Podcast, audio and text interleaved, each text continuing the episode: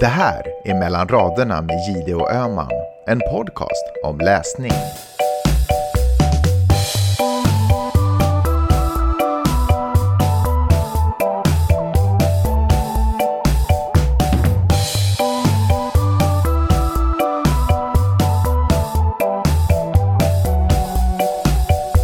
Hej Karin! Hej Peppe! Vad för böcker ska vi tala om den här veckan? Jag vill prata om tre böcker.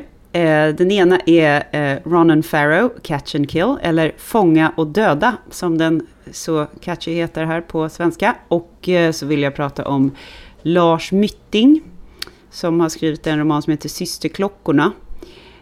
Och slutligen vill jag prata om Sara Paborn, eh, Tistelhonung, som en av dem som har blivit nominerade till Årets bok, bland annat.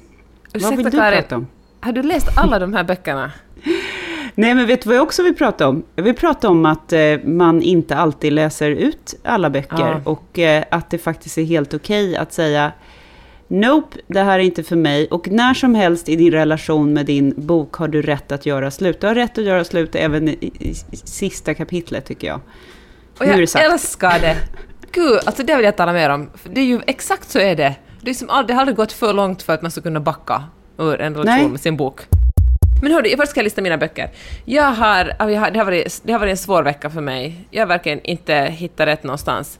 Men den boken som jag har läst nästan helt slut är Sofia Rönnlöf Pessas Männen i mitt liv. Jag har också varit och snusat... Gud, vilken finlandssvenska som ploppar fram här nu. Jag hoppas, Ja, Som i snusing eller som i Mumintrollet snusar. som i Mumintrollet. Alltså istället för att säga nosa för någonting säger man på finlandssvenska att man kan snusa lite på det. För det gjorde alltid Mumintrollet. Fy Fan vad gullig du är. Nu blev du så gullig helt plötsligt. Jag är en powerkvinna, Karin, inte gullig. Inte, inte på ett belittling sätt, ett starkt sätt. Tack. Millions of people have lost weight with personalized plans from Noom, like Evan, who can't stand salads and still lost 50 pounds. Salads, generally, for most people, are the easy button, right?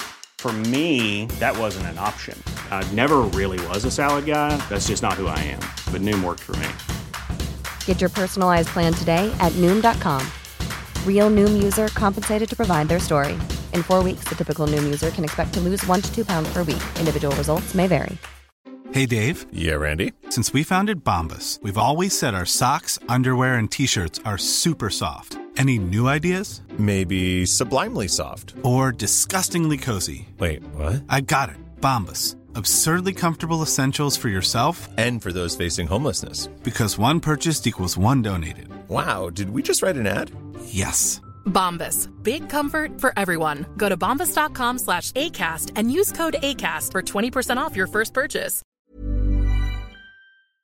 Jag har läst en bok som heter Mother, Daughter, Widow, Wife av Robin Wasserman. Och jag fick den här hemlevererad, att författaren, en amerikansk författare, som äh, har skrivit en bok som heter Girls on Fire, som tydligen gick väldigt bra för USA. Hon bor här i LA och så genom Twitter har fick jag tag på henne, eller var en annan, en annan twittrare som sa att men Peppe bor ju i LA och läser mycket, hon kanske vill ha din bok. Och så kom självaste Robin Wasserman och lämnade den här på min trappa, den här boken. Det tycker jag är stort faktiskt. Det var ändå fint av henne. Men det var också på något fint att se att stora amerikanska författare håller på med sån här liksom grilla-PR och åker runt och delar ut sina böcker. Det är inte bara så att de sitter på jättestora PR-byråer. Och uh, den sista som jag, som jag liksom avsiktligt inte har avslutat, för jag verkar njuta av den, för den verkar vara så otroligt bra, är Lydia Sandgrens samlade verk. Du vet den här genidebutanten som har skrivit en jättelång bok om en medelålders man vars eh, fru en dag gjorde det vi alla drömmer om, bara steg upp och gick ut. Ja.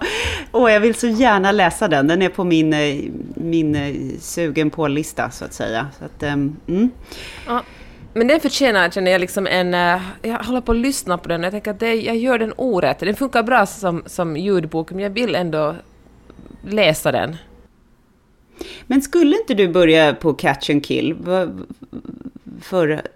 Ja. Ja. Ja, men den har jag lyssnat på. Den kan vi tala om. Jag tror jag verkligen läst den tror jag på engelska, eller ögnade den på engelska, nu har jag lyssnat på den på svenska. Okej, inte hela vägen, men liksom två tredjedelar. Det har varit verkligen min, se- de senaste två veckorna, jag vet inte om, det, om jag skyller på the C-word eller någonting annat, men jag har liksom inte kunnat fokusera ordentligt. Jag har verkligen hattat från... Jag har att åh, nu är det stressigt, nu måste jag läsa den här boken och sen kastar jag mig ner i den och sen liksom... Det är nu du ett- säger också hattifnattat. Hattifnattat, exakt, ja. Vänta lite, nu är det en, en, en, en vad heter det, en sån här, en, som man säger på finlandssvenska, en roskisbil här utanför. Jag tycker hela den, här, hela den här podden kan gå kanske i Mumindalens tecken eftersom jag är så trygghetssökande just nu. Så får du ta den smällen. Hur fan vad jobbigt det måste vara om finlandssvenska får höra de här satans Mumin-referenserna hela tiden.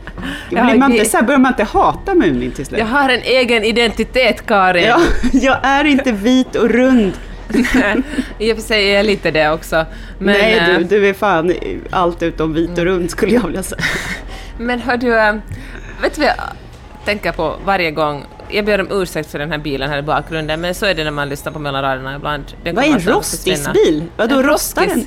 Nej men en roskis är faktiskt ett jättefint ord för sopor. Det var faktiskt ett fint ord. Det låter liksom som någon sån här god potatiskaka eller någonting. Roskis, ja, som bjuder röstigt på lite liksom. roskis. Ja, precis. Det är Ja. så här, något härligt och gediget. Jag har ju så Inte- rensa mitt språk på många sätt för att liksom svenskar jag umgås med här ska förstå mig, men roskis är ett ord som håller sig kvar. Vänta, nu är vi tysta i en minut så kör förbi. En tyst minut för soporna. Nu är faran över. Mm. Men du vet, varje gång jag äter mozzarella tänker jag på att någon sa att mozzarella är Muminkött. Nej! Nu förstörde du det för mig. Varför sa du? Jag vill unhear det här, Peppe. Och nu när du sa Muminkött, då blev det så himla, himla verkligt plötsligt. Tove roterar i sin grav just nu. För det första vill jag säga, varför lyssnade du på den på svenska när det finns så många andra varianter? Jag kan ställa den frågan till mig själv också. Jag vet inte varför. Jag, men jag tror att det bara var ren lättja. Ja, men den ploppade upp och jag, jag liksom var ett lätt byte så jag bara klickade på Ja. den. För fråga, klarade du av att den här i och för sig ganska behagliga manliga uppläsaren hela tiden tog fel på hur man uttalar W och V? Ja. För satan! Åh nej, nu ska jag inte ranta igång på det här, men det, det, det är någonting, det kryper i hela min kropp när svenskar envisas med att säga Harvard. Harvard. Det är väl inte ett W i Harvard University någonstans vad jag kan se. Men det är någon konstig grej. Det är någon sådär, jag vet inte, det är så himla många som gör det. Det är som när, när, när, folk säger, skriver starstrucked på Instagram. Ja. Ja, jag får bara du- komma över det. Men, eh, nej, men det är klart att, att jag har ju också en, en brytning när jag pratar engelska. Men det är väl vissa sådana där grejer. Jag tycker kanske att en, att en uppläsare borde ha lite koll på de där grejerna. Exakt. Karin, läser du in ljudböcker med ut- Nej. ursprungsspråket engelska? Nej. Det är okej. Nej. Ja. Själva, så vi ska ta och prata om själva stoffet i boken. Och nu vill jag också bara passa på att säga, det här kommer jag berätta allt vad som händer, för det är redan känt, så att säga. För att jag gjorde bort mig förra podden här, eh, när jag sa alldeles för mycket om eh, intrigen i eh, den tredje delen av Karin Smirnoff, du vet de här, nu, sen ja. for jag hem. Ja. Men eh, eh, bara som en liten passus ska jag säga att jag tyckte inte att, den, att intrigen var så viktig. Jag tyckte liksom inte att det var det som var bokens behållning. Men det är ju bara min subjektiva åsikt, så att jag kunde verkligen ha sagt att nu varning, spoilervarning, eller så kunde jag bara låtit bli och berätta i så pass stor detalj. Så det har, jag, det har jag tagit till mig. Men faktaböcker kan man alltid spoila, så att säga, för det finns ju inte så himla mycket eh, som är, eh, det är inte upplagt så. Hur gick det med Weinstein egentligen? Skoja. Ja, sitter i precis. Vem fängelse. är den där Weinstein? Ja. Men å andra sidan är det ju saker som den här boken eh, avslöjar mer i, i, eh, i större detalj än vad vi har fått reda på. Det är lite bakom kulisserna Mm. på eh, Ronan Farrow som eh, många av er vet är ju son till Mia Farrow och Woody Allen och det var Ronan Farrow som skrev det stora avslöjande för eh, The New Yorker Magazine om just Weinstein och Miramax och Weinsteins systematiska eh, eh, sextrakasserier, våldtäkter på kvinnor i filmbranschen. Men sen var det ju parallellt så att New York Times gick ut med samma story. De hade kanske inte lika mycket stoff, men de hade säkert också gjort ett gediget jobb. Och man förstår eh, när man läser eller lyssnar på boken att, att eh, det har varit väldigt många sådana stories under årtionden som journalister har försökt föra ut och sen så har de blivit skrämda eller tystade av advokater eller så har vittnen då, deras tystnad har köpts så att säga. Lite som eh, Donald Trumps eh, mediafolk mm. och eh, eh, advokater jobbar. Att betala, det, det är väl det här liksom catch and kill eh, metaforen. Liksom. Du, du, du Eller, bara tar den där storyn och dödar den. Ja men storyn, precis. Hör mm. du, äh, men det, alltså jag kollade på dokumentären om Jeffrey äh, Epstein igår. Och uh, nu ja. vågar jag inte säga något amerikanskt namn eftersom vi skrattar så elakt i början, mm. folk som inte kan utställa dem. I alla fall. Han, uh, han, han är ju ytterligare en otroligt rik man som förgrep sig på barn. Alltså 14-åriga barn hade han liksom att komma mm. hem till sig i Palm Beach och liksom, ja men och förgrep sig på dem. Och, och också det, hur systematiskt det gick till. Och det tänker jag, tänk så otroligt vanligt det här ändå är. Alltså jag säger inte att alla sysslar med det, men det är tydligen, är man tillräckligt rik och har tillräckligt mycket makt så är det liksom en, ja men det är en liten perk man kan ta till som, mm. som man. Mm. Ja, det, det, är ju precis så. Var, varför har Harvey Weinstein då kommit undan med... Harvey höll jag på att säga nu bara för det. Hörde du det? Harvey. eh, oh nej.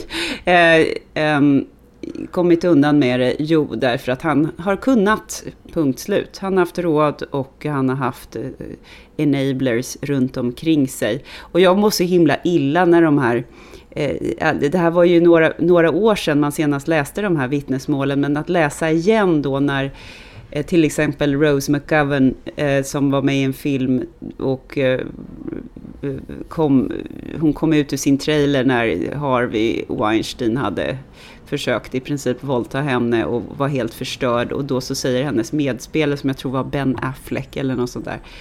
Ja, vad fan, jag har ju sagt åt honom att inte hålla på så där. Det var liksom hans... Det var hans reaktion. Typ så här, åh vad typiskt. Ja. Typiskt att hunden alltid ska gnaga på tofflan. Ja, jag har ju sagt åt honom. Ja, men det är på den nivån liksom. Det är så jävla fegt. Ja, men lite sådär boys will be boys. Ja, men nu får ja, du lägga av. Ja, oh, gud. Ja. Gud ja. vad jobbig han är. Liksom, hallå, det, det är en brottsling, människa. Liksom. Men eh, å andra sidan, det, den där boken är ju också rätt... Man får ju sin sån här hämndbegär, alltså det där... Det, han är skicklig tycker jag, Farrow, på att bygga upp hur motarbetad han var i början och hur vilken jäkla mobbare Weinstein är och hans olika polare som alla är chefer på MSNBC mm. också verkar det som, där Ronan Farrow var anställd när han började med grävet. Exakt, hur han bara inte förstod varför hans story inte kunde publiceras. Ja. Och cheferna bara, bara, ja, det måste faktagranskas. Bara, nej, vi måste kolla med juristerna en gång till. Och bara, ja. Och förhala och förhala. Men det tränar också vilket otroligt självförtroende man måste ha som Ronan Farrow att bara fortsätta pressa på den här historien. Att känna liksom att ja. ingen vill att den här ska publiceras, men jag tror så starkt på den att jag bara fortsätter kämpa för att den ska komma fram. Sen så hann jag, jag orkade faktiskt inte lyssna ända till slutet, för sen går han in på Trumps olika eh, förehavanden och eh, vilket visserligen är intressant, men man var liksom så himla mätt efter den här mm hela Weinstein, den är lite lång tycker jag. Det är så många detaljer. Och det är så mycket också kring att eh, Weinstein använder ju olika advokatfirmor som i sin tur använder så här, spion, privata spion... Eh, Mossad, liksom, israeliska underrättelsetjänsten, så här, folk som har jobbat där, jobbar för någon stor firma som heter Black Cube, som tydligen håller på med privatspaning och gräv och alla möjliga, eh, obs, ganska obskyr verksamhet verkar det som ibland. Det är ju sjukt att Weinstein lever i någon slags sån här, eller levde i någon slags uppfattning om att han själv är med som någon slags konstig agent i en film som han själv har producerat. Storhetsvansinne. Att om man lever i den världen, har sådär mycket pengar och bara liksom lever i... Han lever i en men så förvriden värld på något sätt, där folk... Alla gör som han vill, han har otroligt mycket pengar och han lever i en Ja, men han ständigt, hans jobb handlar väl ändå mm. om att lyssna på historier på actionfilmer. Kanske man blir på något, det påverkar ens verklighetsuppfattning om hur tror inte att det är hans grundpersonlighet. Liksom. Jag, är, jag är större, jag är, det är någon slags konstig megalomanisk... bara hans sätt att säga. Sen Jag, jag- jag vill bara citera, eller jag minns inte det exakta citatet, men att Weinstein faktiskt använde såna här repliker som Ronan, du fick aldrig den bekräftelse du sökte från din egen far. Och nu försöker du hitta... Ja, men såna här saker som, som verkligen låter som ett dåligt manus. Mm. lite Ja, Star Wars. Och, och där tycker jag att Ronan Farrow är ganska rolig, för att han skriver på ett ganska torrt och sakligt sätt. Att han, han kommenterar liksom inte det, utan det står kanske bara, han sa verkligen så. Du vet, man, får, man får själv känna hur douchey får det stå här låter. liksom. Nej, men visst är det tillfredsställande som du sa, att eh, det är också kanske en trygg läsning, för man vet hur det slutar. Det är ju otroligt skönt att veta att den jäveln sitter i fängelse under i 23 år, eller Ja. vad han nu fick. Jag tycker att det, ja, men det, det är nästan som att läsa en, eh, en deckare, för att man vet att eh, med största... Men man, kan få, man vet formatet, man, liksom, man har på något sätt ett facit i hand. Man vet inte exakt hur det gick till, man vet Ja. hur det kommer att sluta. Eh, tydligen så har, vad, vad hette de som skrev eh, den här eh, i, i New York Times? De här eh, journalisterna heter Jodie Cantor och Ja, Megan det. Towie. Ja.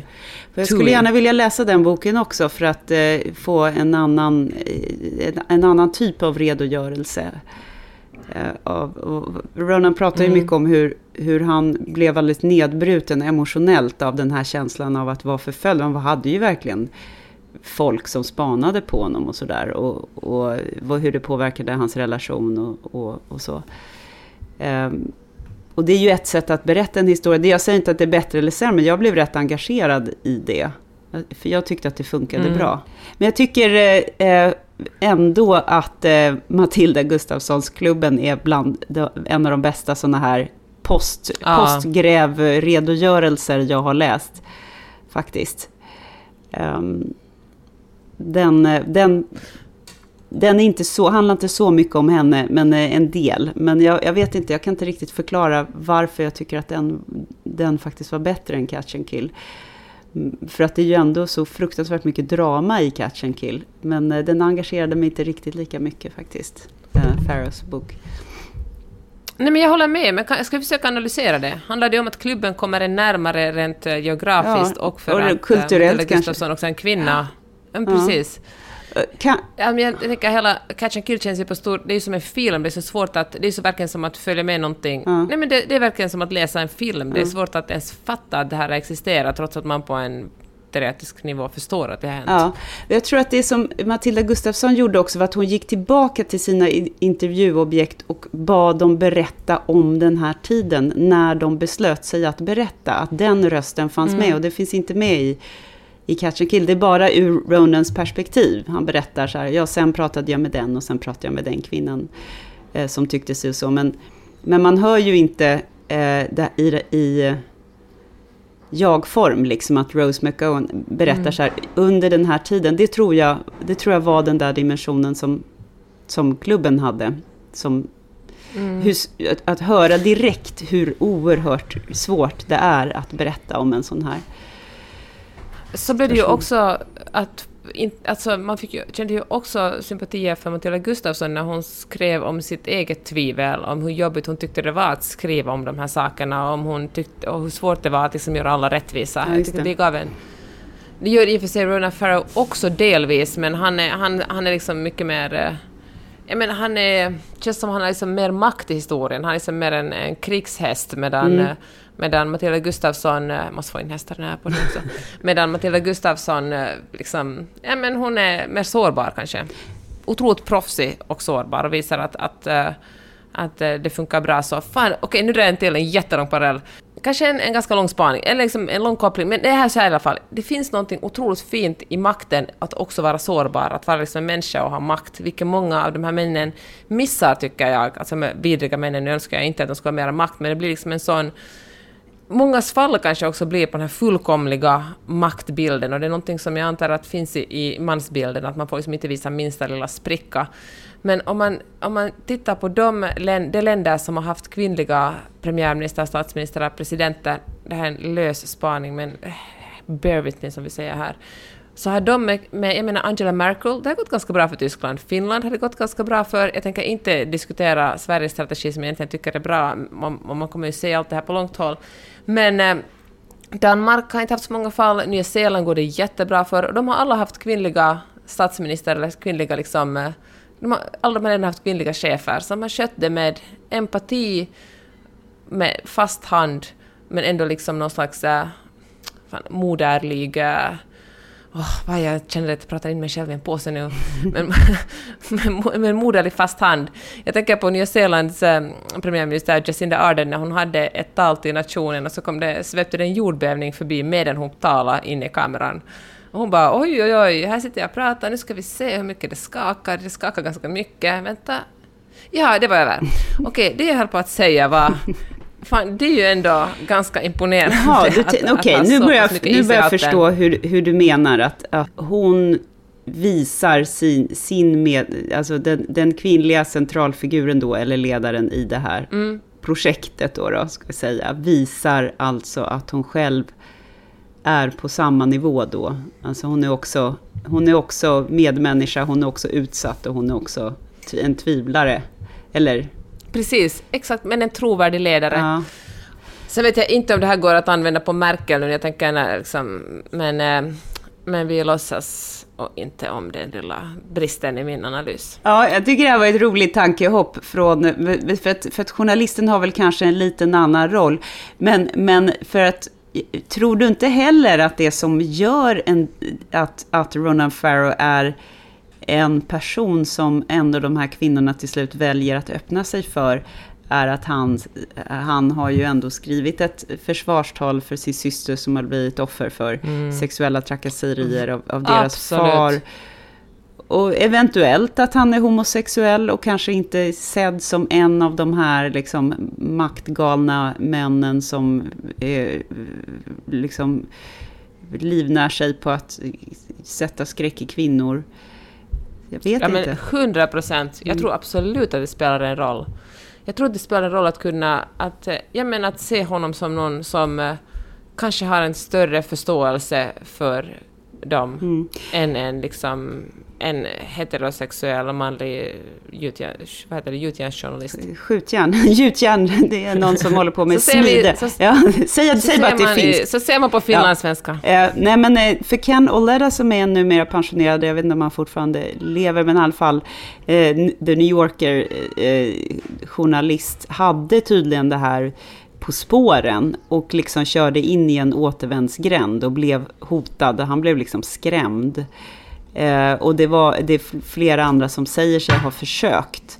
Och så på ett sätt så är det ändå en glädje att eh, det var två kvinnor och en eh, homosexuell Mm. man som var den som liksom plockade ner det här monstret på något sätt Sen måste man ju också komma ihåg att uh, Ronan Farrow är ju ingen nobody. Han har liksom inte kommit upp från ingenstans, utan han har ju också mäktiga vänner och liksom kommer från en, en på något sätt skydda mäktiga människor bakom sig. Så att helt liksom... Mm, Ja, eh, han är en del- Helt oskyddad gav han sig inte. Nej, han är en del av det etablissemanget Ja. ändå.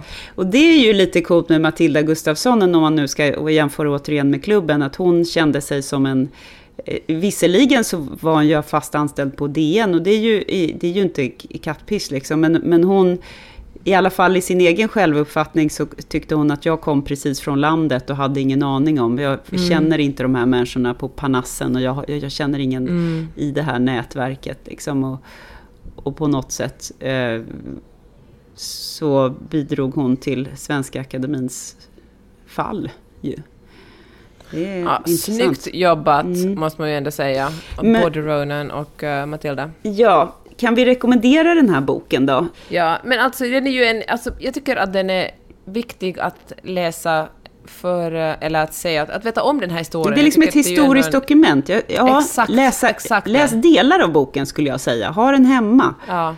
Jag tycker inte den gör sig särskilt bra som ljudbok och särskilt inte på svenska. då, Nej. men Jag lyssnar på det på kvällarna, jag somnar hela tiden. Jätteskön röst. Hey, it's Danny Pellegrino from Everything Iconic. Ready to upgrade your style game without blowing your budget? Check out Quince. They've got all the good stuff shirts and polos, activewear, and fine leather goods, all at 50 to 80% less than other high-end brands. And the best part? They're all about safe, ethical, and responsible manufacturing. Get that luxury vibe without the luxury price tag. Hit up quince.com slash upgrade for free shipping and 365-day returns on your next order. That's quince.com slash upgrade. Millions of people have lost weight with personalized plans from Noom, like Evan, who can't stand salads and still lost 50 pounds. Salads, generally, for most people, are the easy button, right? For me, that wasn't an option.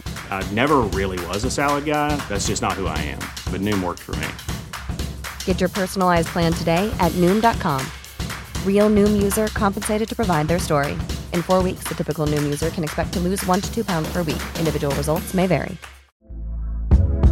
Hey there, it's Michelle Norris. I'm host of a podcast called Your Mama's Kitchen. When I travel, I'm usually looking for a way to find a taste of home when I'm not at home. And one of the things I love to do when I am at home is entertain. And Airbnb allows me to do that. When I was in California recently, I rented a house that had a great kitchen. And when we were sitting around the table, we were all thinking, we're in someone else's house. Someone could be in all of our homes as well. If you have a home, but you're not always at home, you have an Airbnb. Your home might be worth more than you think. Find out how much at airbnb.com/slash host.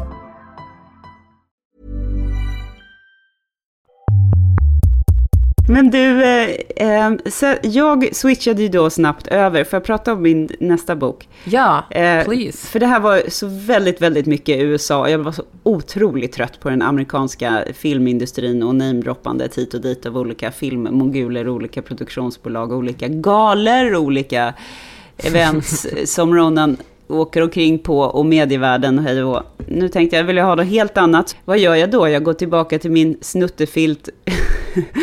Ehm, författare från Norge eller Sverige som pratar om så här hand, handgripliga saker som typ hugga ved, ved och fiska och sånt där.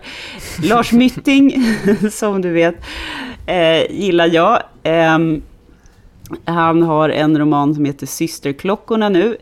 Ehm, den handlar om, eh, en lit, hör och häpna, en liten by i Norge.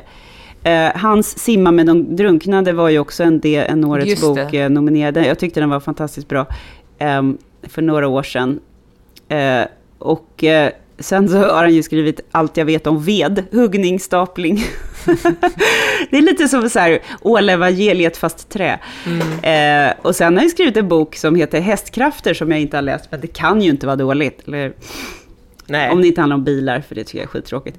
Hur som helst, Systerklockorna, eh, en by i Norge, jag tror att det är 1800-tal, och eh, det handlar om en, en sån här stavkyrka, en sån här vacker eh, träkyrka som finns eh, överallt i Norge, i alla fall om man inte är norrman så ser man de här lite så här Frozen-liknande dalarna och fjordarna och sen så är det såna här vackra stavkyrkor i trä som är, har eh, är sån här kultur. Det handlar liksom om ett kulturkrig om den här kyrkan i den här byn och så ett par klockor som hänger i den här stapeln som är gjorda av malm och silver och de har som en övernaturlig kraft när de klingar. Men det är liksom en bygd, det, och det är massa sådana där, eh, vad ska man säga, det är som en struktur som hull, håller upp en, egentligen en kulturhistorisk roman om Norge, när, som nor, när Norge liksom tar sig ur fattigdom, i väldigt hårda tider i de här byarna, alltså väldigt otillgängliga platser och sen så kommer det välmenande eh, biskopar och prästfolk ifrån eh, liksom, Oslo och så vidare och ska på något sätt få det här bergsfolket att eh, skärpa till sig och göra sig av med rester av vidskeplighet som de tycker eller folktro eller vad, asatro. Och så ja, så blir det som en, eh, så är det en kärlekshistoria mitt i mellan en präst och en eh, fattig bondflicka. Så att det är en sån här klassisk klass, du vet. Folk från två olika samhällsklasser som blir kära och förbjuden kärlek. Eh, Och jag tycker att det är ett snyggt romanbygge, men den är alldeles för långsam. Det händer alldeles för lite och det är för mycket traskandes omkring i olika träskor med halm i och det är så jävla kallt hela tiden och det är så otroligt fattigt och det bara pågår liksom. Och man förstår att han skriver om sin egen släkt, för det gör han ju ofta. Det är alltid någon så här koppling, det är alltid någon som heter Mytting. Eller någonting, och så är det någon fädernesgård någonstans uppe eh, vid foten av ett berg där det alltid blåser, typ. Men visst, jag tror, jag tror man blir... Jag, jag känner lite så här, jag, jag, hade nog, jag hade nog behövt vara från Norge för att uppskatta den här fullt ut. För då uppfylls man av någon slags sån här, det kanske låter töntigt, men någon slags vördnad inför det här strävsamma folket som fan har klarat vintrar och eh, övergrepp och krig och, och djävulskap. Och så liksom står den här kyrkan kvar mitt i allt. Som någon slags symbol Jag förstår, det blir liksom en, någon slags na nationalistisk Ja, eh, och- stolthet. Och det, det finns ju en väldigt, väldigt stark sådan i Norge. Eh, det gör ju det. Så jag tror att den här... Jag bara får en känsla av att den här boken säljer bättre i Norge helt enkelt. Av, av flera skäl.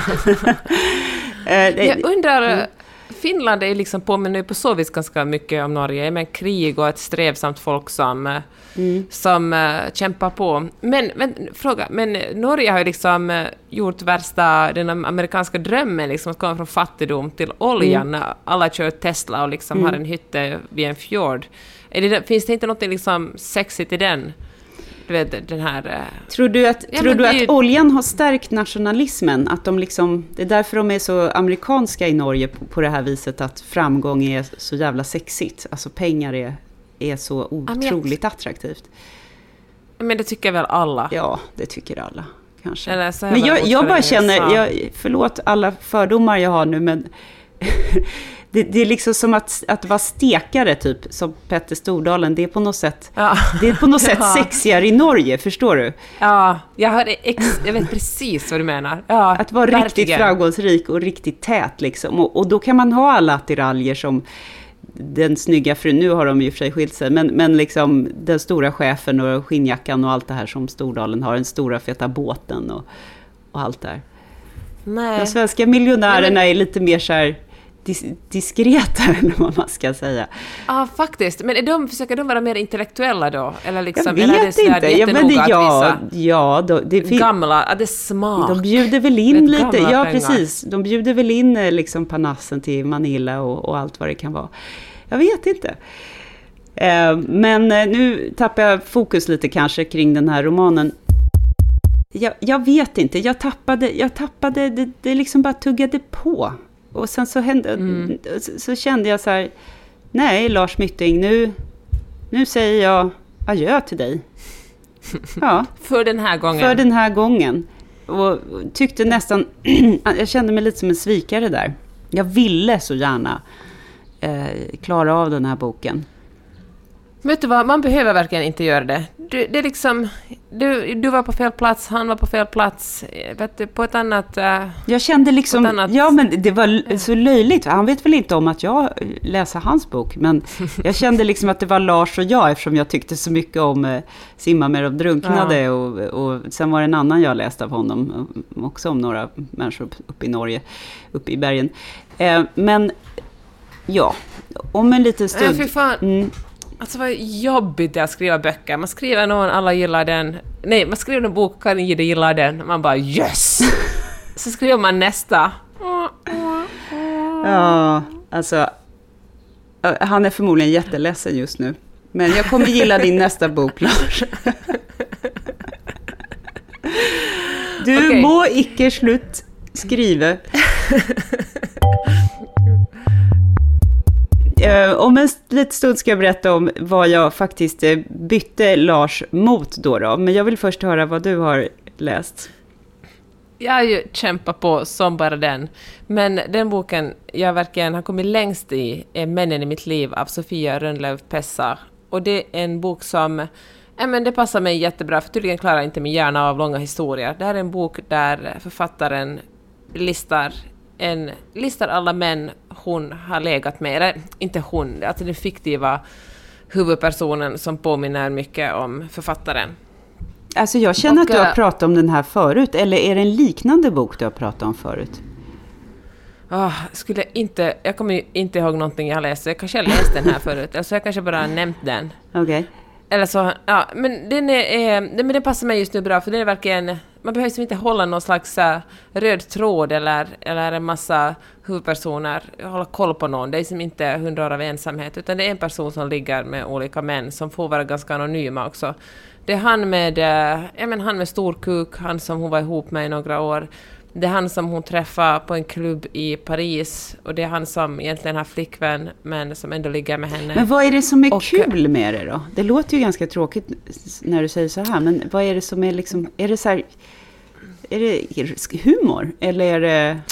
Nej, det är faktiskt inte humor. Trots att jag läste, jag brukar undvika att läsa recensioner när jag ska tala om en bok. Jag vill liksom inte bli så påverkade, påverkade av dem. Men, den här, men nu i morse, precis när vi började prata med varandra, så läste jag igenom och då tyckte vissa, någon författare, eh, någon recensent tyckte att det var humor. Att hon liksom författaren ser eh, att hon tar patriarkatet i små bitar och, och liksom skojar om de här männen och gör dem till objekt genom att eh, beskriva dem så anonymt och sexet så liksom kliniskt. Men, eh, men jag tycker mest det är en sorglig för det bok, för den handlar om... För det första finns det mycket igenkänning om hur det var när man själv var tonåring och bara... Och äldre också, ville bara få bekräftelse. Ville liksom att någon skulle se en och... Och den här eh, huvudpersonen i den här boken, hon får bekräftelse genom att ligga med män. Och då vill han åtminstone ha henne. Och det är...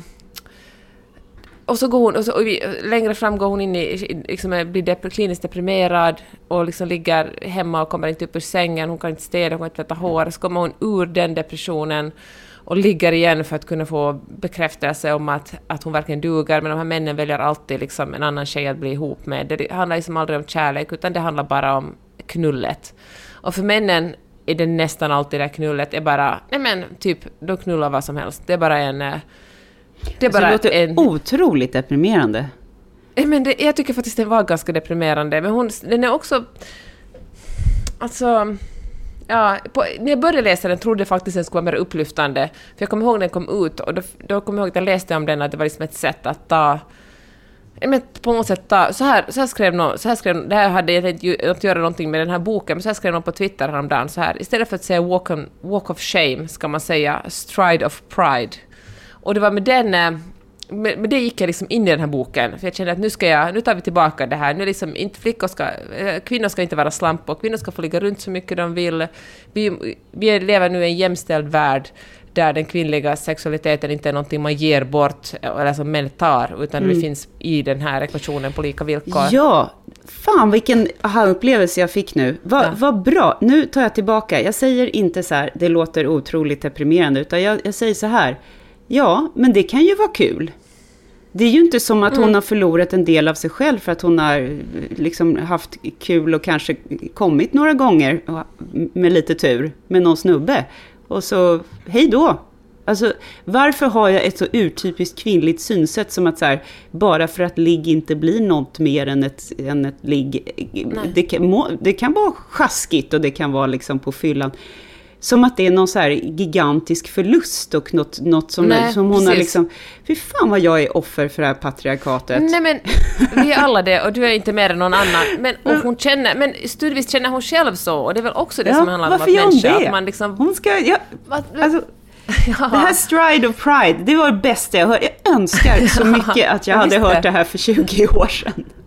Men visst, jag älskar det också. Det är verkligen något som jag var tvungen att kopiera liksom, och, sätta, och sätta in i en, en anteckna på, Ja. min, på min telefon. Tatuera i svanken. Exakt! Där står det så mycket annat bara. Så att, Nej, men, alltså, men den här boken handlar verkligen också om att, att blanda ihop sex med bekräftelse. Eller att söka någonting, så, söka bekräftelse i det, i, på fel håll. Hon söker också bekräftelse, hon pluggar till att bli jurist och blir jurist.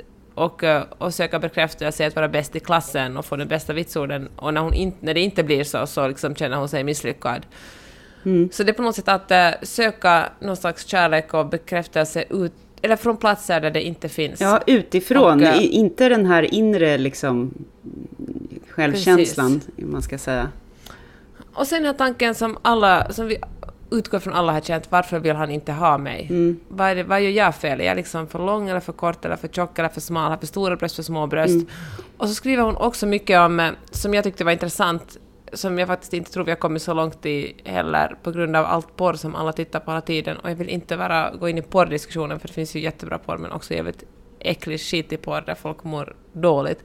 Men hur, att hon hela tiden ser sig själv som ska, hon ska vara sexig, det är viktigt för henne att vara sexig och liksom vara villig och hon fortsätter ha sex även när hon inte vill det och när hon tycker att han stryper henne lite för hårt och liksom när hon Mm. egentligen och inte får orgasm, eller när hon fejkar en orgasm och liksom, och hur lite de här snubbarna fattar, de bara oh vad det Mm. Och- känns och för vad dig. Hon bara hemskt, men ja. hur kunde det här vara skönt för mig liksom? Och hur vidrigt är det inte? Och vilket, vilket konstigt eh, mindfuck det är att så många kvinnor tänker, inklusive jag själv när jag var yngre, så här, varför, varför gillade inte han mig riktigt? Eller det kändes inte riktigt som att han Mm. gillade mig.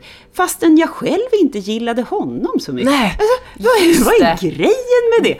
Verkligen! Varför kan man inte bara säga, nej men han, hade- han, det var inte min grej, han var väl säkert gullig, men jag, jag klarar inte av hans Ja. ditten och datten, eller vi matchar inte, och ja, hej då, tack, wham bam, thank you sir, hej då, liksom.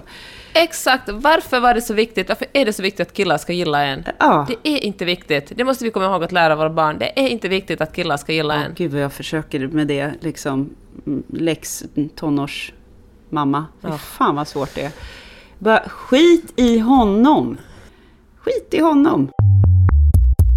Det var en eh, mening som recensionen i DN skrev, som jag, eller ett stycke som jag inte kan släppa, som jag vill läsa högt för dig, så jag vill höra hur du reagerar på det. Så här. Boken är skriven i det som elakt kallas nybörjarpresens, det vill säga det förflutna händer här och nu. Därför känns berättarrösten mognare och smartare än den gestaltade Sonja och tycker lite vagt synd om henne. En dold men aningen beskäftig voice-over. Men alltså nybörjarpresens, du vet när man skriver eh, “jag ligger på sängen”, han kommer in i mig. Fan, eh, jag blir, när, när som liksom skrivande människa blir jag nervös att jag har skrivit så och sitter det en massa redaktörer nu landet runt och hånskrattar åt nybörjarpresens. Ja, det, jag tycker faktiskt inte att det är... Att, jag tycker att det kan vara rätt bra med, med presens, eh, oavsett om det är debut eller den tionde. Var, varför inte? Liksom. Ja, kanske Eh, det är extra svårt. Ja. Eh, men eh, så det att det är just, just presens, det kan jag tänka mig passar ganska bra om det är en sån här uppräkning av olika situationer Mm. och olika ligg. Eh, sen kanske det är lite överanvänt i, vissa, i en viss genre eller en viss typ av, av roman. Det, det är möjligt, det har inte jag koll på. Eh, men däremot så kan jag förstå den här lite eh, efterhandskonstruktions... Alltså att det blir som en, en detachment, alltså en distans mellan... Att det blir som en berättarröst som, som liksom distanserar sig från jaget. Det, det kanske är en konsekvens av presens, det vet inte jag. Men kan man inte, det kan väl bli så eh, i jag-form överhuvudtaget, även om det är imperfekt. Jag låg på sängen och betraktade hans, eh, du vet, eh, flottiga hår. Jag vet inte. Ja. Eh, så det kanske inte har att göra med tempus, utan det kanske bara är en viss stil. Och, och, och är det inte, inte det en behållning då av romanen, om, om hon har det där, eh, det där att tycker lite synd om och tycker att, att jag, jaget tycker att jaget är patetiskt. Alltså för det är väl det som hon känner? Är det inte det, Ja, som gör är liksom Absolut. poängen? Ja. Ja, jag förstod inte riktigt den där, eh, den där recensionsbiten. Det kändes bara som att det var en recensent som ville vara cool och använda ordet nybörjarpresens. Alltså jag vet inte. Ja. Jag ville slänga in det. Ja, kan, ja, håller med. Jag blir genast nervös. Ja, du ska inte bli nervös. Du, sudda ut det där ordet. Du ska också un, unhear det. Det ska gå samma väg som den där mozzarella. Mumin-mozzarella. Ner i en avfallskvarn. Usch. Nu vill jag höra om någonting bra du har läst. Ja, nu ska jag berätta om Sara Paborns eh, tistelhonung. Som jag har liksom sneglat på och smugit runt och liksom tafsat lite på, höll jag på att säga, den här boken. Och tänkt, är det något för mig? Är det inte något för mig? Den låter smart, men tänk om det är en sån där tramsig, kittligt roman. Jag, jag är helt öppen med mina fördomar nu. Eh, mhm.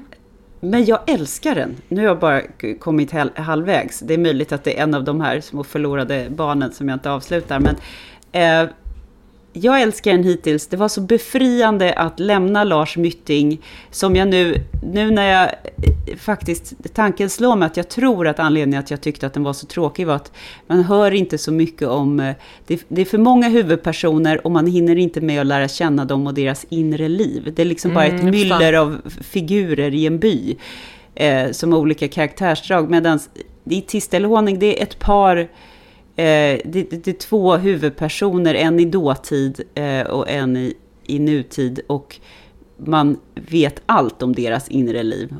Eh, jag vet inte om det bidrar att det är kvinnor eller inte för mig, men, men, eh, nej, men jag tror inte det. Man kan ha lika mycket igenkänning om det hade varit killar. Men, men det, var, det var så härligt, för då, jag sögs liksom in i den här romanen på ett helt annat sätt. Och det är skickligt också tycker jag att den är upplagd som en... Eh, eh, alltså det är nutid då, det är 2019, det är en, en ganska misslyckad, eh, eller numera misslyckad lyckad sån här self, self-help eh, coach slash föreläsar eh, typ guru eh, som eh, pratar om relationer, en relationsterapeut. Jag tror du har nämnt, har du nämnt den här boken förut? Eller har jag bara läst om den? Jag är lite sugen på att läsa den Ja. och ju mer du pratar om desto mer blir jag det Ja, faktiskt. men- Så jag kanske har nämnt den att jag vill läsa den. Ja, men det är i alla fall ett... Nu låter vi som så två senila damer som inte ens vet vad fan vi har snackat om. Det är i alla fall poddavsnitt 165, hörni. Förlåt. Nej, men i alla fall. Och jag tycker det är så roligt. Alltså, ett kon konceptet att det är en eh, sån här kärlekscoach som har misslyckats, liksom. Jag tycker bara det, Ja. det är stor humor i det. För att man är, jag tycker att det är träffsäkert av Sara Pabon. Man är så in i helsike trött på alla dessa coacher och tränare och sanningssägare i ditten och datten, det fysiska och för, ja, för att inte tala om, om vissa italienska matlagare och träningsnarkomaner.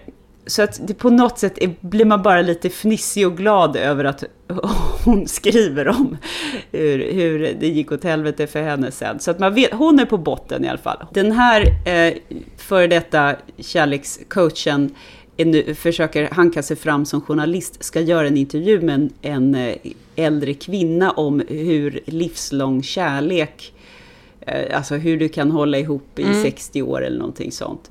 Hon söker upp den här kvinnan och intervjun utvecklar sig på ett helt annat sätt. Nu tänker jag inte spoila den här då. då. Eh, Men vi får ändå, vi får ändå eh, parallellhistorien utspelar sig på 50-talet i Båstad på ett pensionat. Så det är rätt roligt med de här hoppen mellan Båstad på 50-talet och eh, eh var vad är inne eh, liksom i huvudet hos, på en ung kvinna, en 19-åring och, och allt vad det innebär med synen på kärlek och sex och allt där.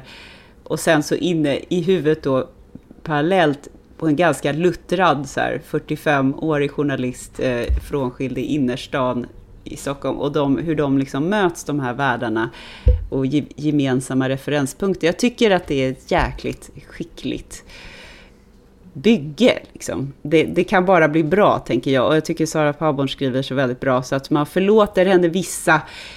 Det kan vara lite cringe ibland, men det var någons ögon som var väldigt... Hans, hans oändligt djupa ögon. Och sen så sidan därefter så var det så här...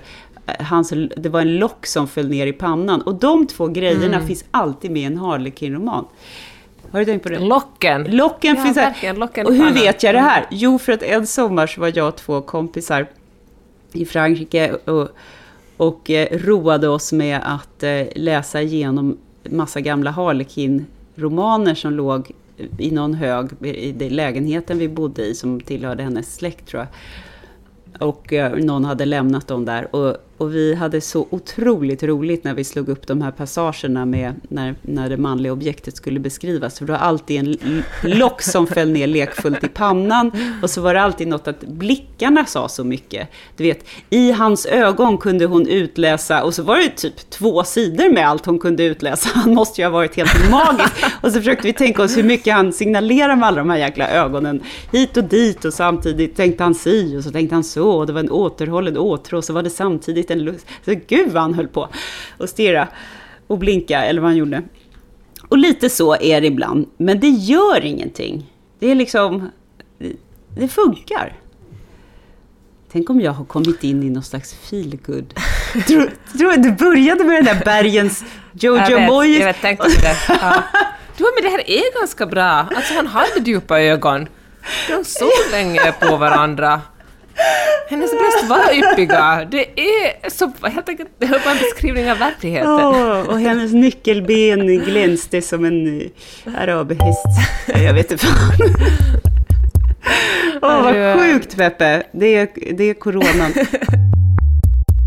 Du är inte ensam. Alltså, min eh, man, så, han läser inte supermycket, men han har, han har börjat, han har börjat, Han har börjat läsa Harlekin. har han börjat läsa Camilla Läckbergs Fey-böcker. Ja, men du ser. Fan, nu händer det han bara, grejer. men, men han bara också, men den här, alltså Peppe, den här är inte så, så bra välskriven. Så kom han fram och sa, han, de tittar varandra djupt ner i ögonen, men alltså, det, alltså han använde faktiskt, jag kom att tänka på det för han sa faktiskt det, men det, liksom, det känns på något sätt klyschigt. Ja, Fast han gillar det ändå, för att det är, det är intrigdrivet och spännande Ja. säkert. Ja, men det finns ju en anledning att hon säljer så fruktansvärt många böcker. De är ju säkert fantastiskt underhållande. Och vad behöver vi? Jo, underhållning. Precis, man ska inte förminska underhållningen. Och att folk läser. Nej, herregud. Jag är, jag är nöjd. Jag har lärt mig om Norge, jag har lärt mig om Ronna Farrow och nu har jag lärt mig om djupa brunnsögon. Vilken resa, Mm, Karin. mm. Fanns det något mer på, på boklistan, eller ska vi börja runda av den här podden?